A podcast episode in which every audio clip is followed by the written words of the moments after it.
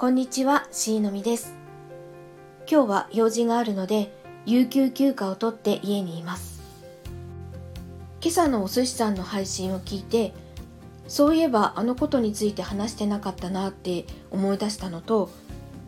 地域によっては感染拡大の傾向にあるとニュースで言っていたので、今回は家族が感染したらということについて話してみたいと思います。実は1月末に家族が新型コロナにかかりましてずっと自宅にこもってました。幸い軽症で済みましたし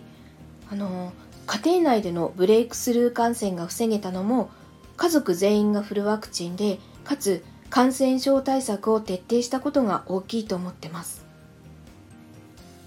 また感染拡大傾向にあるとのことなので少しでも参考になればと思って今回はその時にどんな対策をしたかをお話ししたいと思います。家族の感染が分かった時にまず一番最初にやったことは家族全員の部屋を分けました。陽性者は窓がある完全個室になる部屋に隔離しました。C のみはリビングで、もう一人はリビング続きの居間で過ごすようにしました。もう一部屋あるんですけど、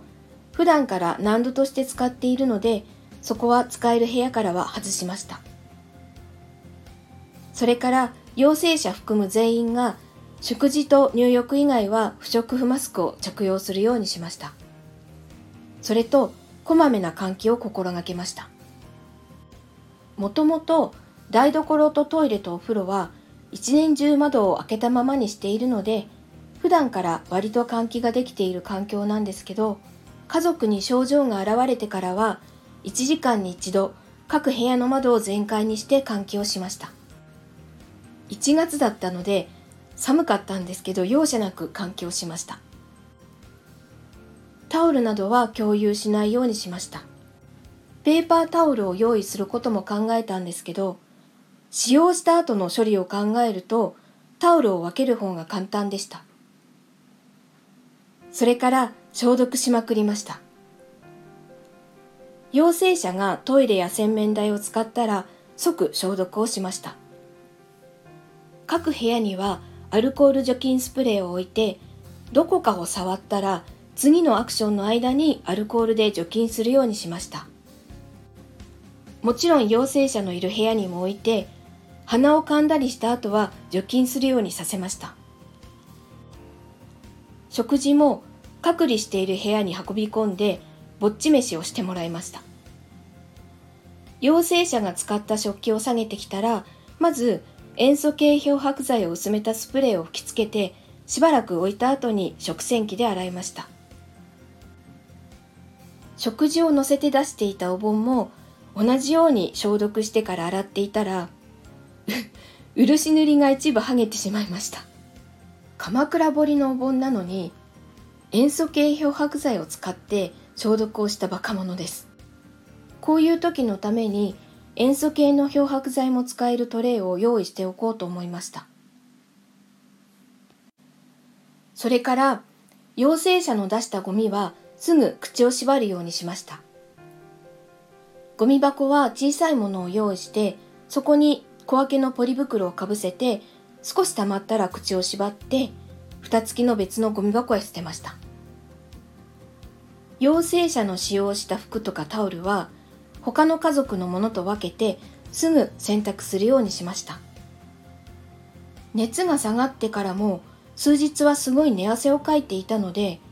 洗濯物もかなりの量になりました。一番重要なのはとにかくよく手を洗うことだと思います。とにかくよく洗うし消毒もするのでもちろん手は荒れます。手は荒れるんですけど今回使い捨ての手袋を使わなかったのは感染症対策の訓練を受けていないので手袋を使用することで感染が広がる可能性があるからです。手袋をした手でお宣言を触った後に適切な外し方と捨て方をしないと気がつかないうちにあちこちにウイルスが付着することがあります。手袋をしているという安心感から気が緩むことも考えられるので自分はあえて手袋は使用しませんでした。ここまでが実際に行った家庭内の感染防止策です。ここでは話しきれないのでノートにかなり詳しく書きました。概要欄にリンクを貼っておきますので、よかったらそちらも参考にしてください。ということで、今回は家族が感染したらについて話してみました。次回は病院にかかる前に準備しておいたことについて話したいと思います。聞いていただきありがとうございました。それではまた。